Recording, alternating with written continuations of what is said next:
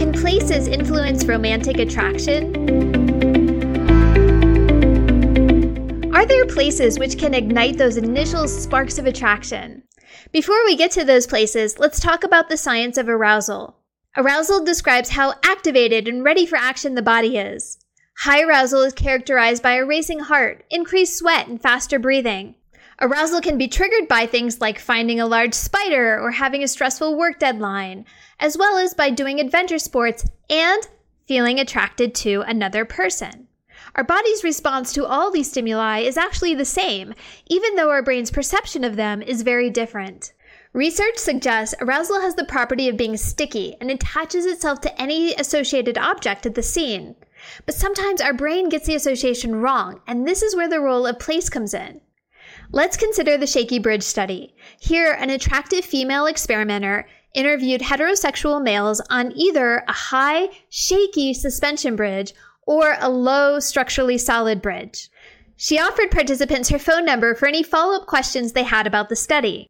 More men who met her on the shaky bridge called her because they misattributed their feelings of arousal, which were actually induced by the shaky bridge, as being feelings of attraction for the experimenter.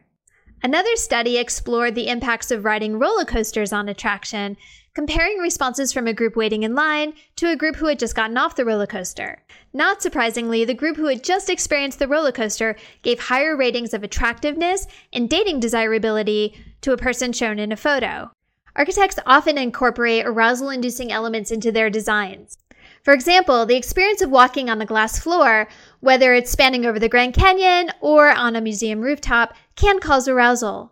Zaryadye Park in Moscow has become a popular place for couples, possibly due to its elevated walkways, undulating topography, and hidden alcoves. Examples like these and the high bridges, roller coasters, sites of adventure activities can all intensify feelings.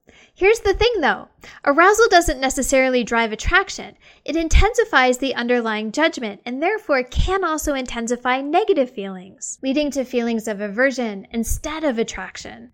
Unraveling the influence of environments on attraction highlights yet another connection between science and design. Join me next time to explore other unexpected ways in which the environments we create shape our lives.